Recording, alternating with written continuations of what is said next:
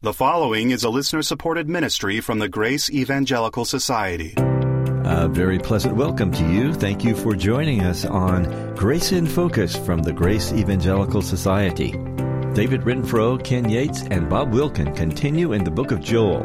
And if you've missed the series so far, you can go back three episodes. You can pick up those episodes on faithalone.org or anywhere where you get your podcasts. Today, sin brings judgment destruction, and human suffering. In fact, the whole creation suffers. Those in sin need to cry out to God, to repent, to desire God's mercy. I hope that you'll stay tuned and be encouraged and perhaps exhorted by this episode just ahead. Faithalone.org is our website to which you are always invited. There are many great resources, articles, books, videos, blogs, and our quarterly magazine, which has a free subscription to those who live in the lower 48 United States. It's a physical subscription, it actually comes to your mailbox, and all others can access it online for free as well. I also want to mention, need to mention our Grace Evangelical Society National Conference 2023. It's coming up in May, May the 22nd through the 25th. So go to our website, faithalone.org, and find out all about it. Get registered and plan to attend. This year, our theme is Vital Free Grace Issues. There will be 20 or so great speakers, plenary sessions, breakout sessions, and lots of great times because it's going to be held at Camp Copass in Denton, Texas, a beautiful camp with hotels right on site. So go to our website, faithalone.org, find out about it, get registered, and we will see you in May, May the 22nd through the 25th. All right, here are David, Ken, and Bob with the discussion portion of today's episode, studying the book of Joel.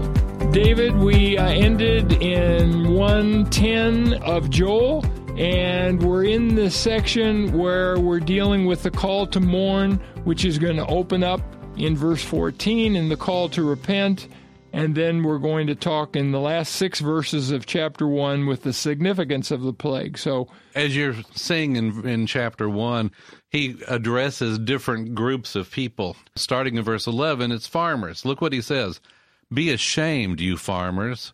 Wail, you vine dressers, for the wheat and the barley, the harvest of the field has perished.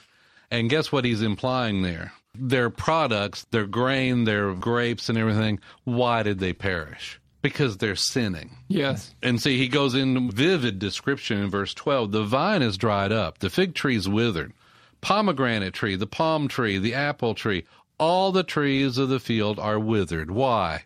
They got eat up, as we say here in Texas. Yeah. Surely joy has withered away from the sons of men. Yeah. Especially in the context of the Mosaic law. If you go back and read Deuteronomy, guess what the Lord promises? If you're faithful, blessing will come. You will have no need. I'll take care of all that. It's like the Lord is saying, and I think He says this to His people today just do what I tell you to do, and I'll take care of the rest. Yeah. That's what He told Israel, but Israel said, What? I've got We've a better, got a better idea. idea. yeah. And that's why they are suffering. Because there is no better idea than total dependence upon the Lord and faith that He is and this is one thing I learned from Exodus the three major roles that the Lord did with Israel in the Exodus. He was their deliverer, he was their protector, and he was their provider. Has that changed? No. The Father does all those things for his people. Yeah. I'll give you an example. You know, he delivered Israel from slavery in Egypt. What he delivered us from? What does the New Testament say? Slavery to sin. Slavery to sin.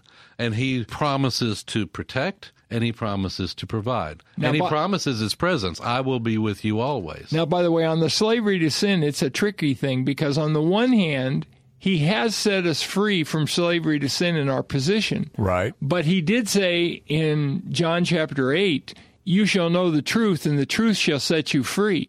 So even though we're already set free in our position. To be set free in our experience, we must know the truth. And you see that in Romans chapter 6. Walk by the Spirit. Yeah, you've got to walk by the Spirit in order to experience the freedom we have in Christ. And I think this is clear even in this passage. It's your choice. Yes. Well, sure. You have to choose to walk by the Spirit. Exactly. It's your choice.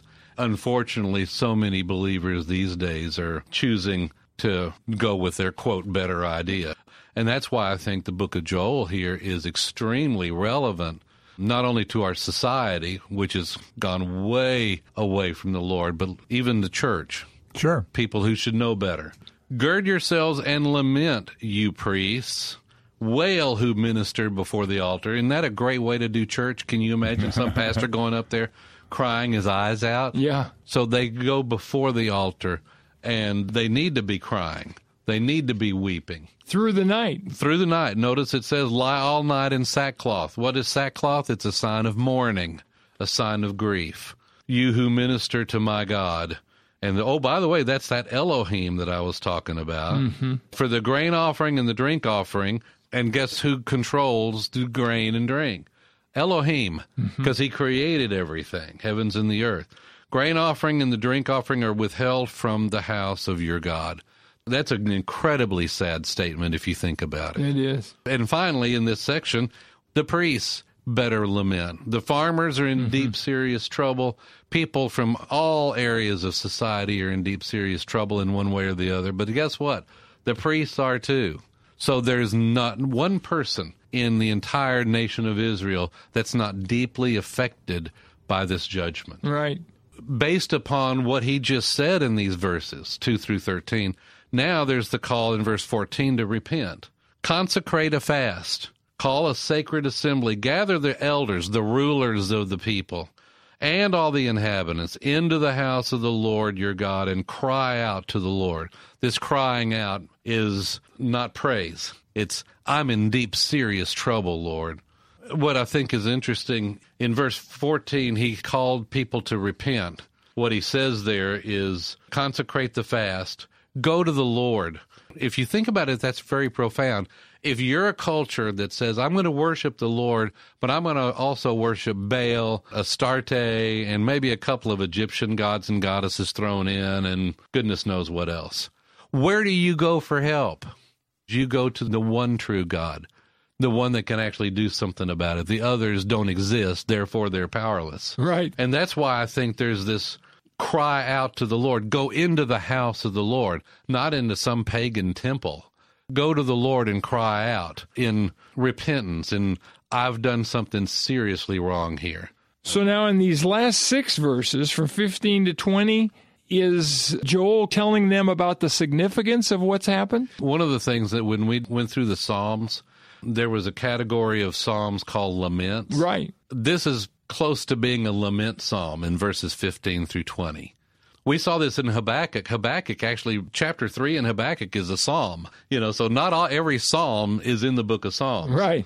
And I think this is kind of a lament psalm. Notice what he says in verse 15 Alas for the day. And here, oh, looky here, for the day of the Lord is at hand, meaning it's near. Right. It shall come as destruction from the Almighty. And folks, that's exactly what, if you go back, it's a very depressing chapter to read. It's really long and depressing. Deuteronomy 28 Yes. if the people fall away, here's what's going to happen. And there's a lot of curses. There's a few blessings in Deuteronomy 28, Right. but there's like four times, five times as many curses because guess what? You and I, as humans, are bent toward rebellion.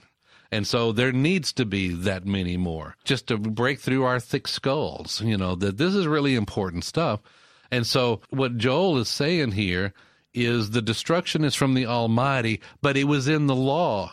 It's been since Moses that this principle, if the people go away and they follow after other gods, guess what the Lord's going to do? He's going to judge. Oh, and by the way, there's a very interesting wordplay here. Notice the phrase at the end of the verse destruction from the Almighty. The word destruction is pronounced shod. Almighty is Shaddai. Shod from the Shaddai. Yeah, it's shod from the Shaddai, destruction from the Almighty. Now, why in the world would Joel do that? Like, oh, look how clever I am. No, it's for memorization. Yes. It's to allow people to remember. Oh, what did Joel say? Shod Shaddai, destruction from the Almighty. Wow. Remember, there's the famous name for God, El Shaddai. So basically, from 16 to 20, he's kind of recounting all these problems the Yeah. food being cut off, Right. joy and gladness from the house of our God. In The- other words, if you read the plagues on Egypt, guess what happened to the Egyptian agricultural system? Same thing, Sure. squash like a bug. Like a duck on a June bug. And I, I'm reminded of Jonah when Nineveh repented, and even the animals put sackcloth on the animals. right. You know, and so this is a graphic picture that the land is under mourning. Well, look at verse 18. How the animals groan. Yes, humans are suffering horribly. But not only that is all of his creation, the other forms of life in the land are suffering. And by the way, even though this is poetry, that's probably literal. Oh yeah. I mean, animals can cry out to the Creator and they know the Creator. So at the end of chapter 1, you have a prayer by Joel in verses 19 and 20. Notice it says, "Oh Lord, to you." But the Hebrew is, I think, more descriptive. I wish these English translations would do a little more Hebrew Yeah. word order because it literally says, "To you, O Lord." To you is emphatic because it's at the very beginning of the sentence. To you, O Lord, I cry out. And he's representing the nation, right? He's, Yes. He's he's taking that mantle on himself. Exactly. He- it's almost priest- like he's a, he's their intercessor. Sure. You know, and he goes through the description to the Lord as if the Lord doesn't know. Fires devoured the open pastures. Flame burned all the trees. There's judgment everywhere. There's absolute destruction. And there is So- a call to repent, to cry out to God. And even not only that, notice it says in verse 20, the beasts of the field also cry out to you because they have literally they have nothing to drink, nothing to eat. Well, thank you so much. Thank you for each of you tuning in, and we hope you're getting blessed by this good discussion of Joel, which is very relevant for today. Mm-hmm. And keep grace, Grace in focus. Zane Hodges' excellent commentary on Romans, entitled Romans Deliverance from Wrath, is available right now on our website, faithalone.org. Get half price through February 28, 2023, when you use the code word ROMANS. That's faithalone.org. Would you like to deepen your understanding of Scripture and the Christian life? Well, a great place to start is our website. It's faithalone.org.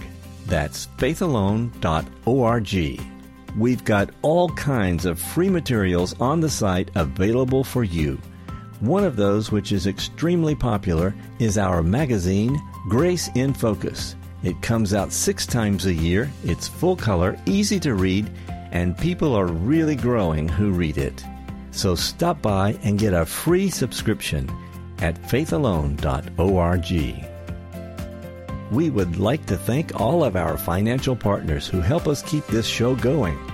All gifts are tax deductible and very much appreciated. If you'd like to find out how you can be a financial partner, visit us at faithalone.org. We are so happy when we hear from listeners. Maybe you've got a question or comment or feedback. If so, please send us a message. Here's our email address. It's radio at faithalone.org. That's radio at faithalone.org. On the next episode of Grace in Focus, we continue our study in the book of Joel, looking at chapter 2, verses 1 through 11. Please join us. This is the Grace Evangelical Society reminding you to always keep grace in focus. The proceeding has been a listener supported ministry from the Grace Evangelical Society.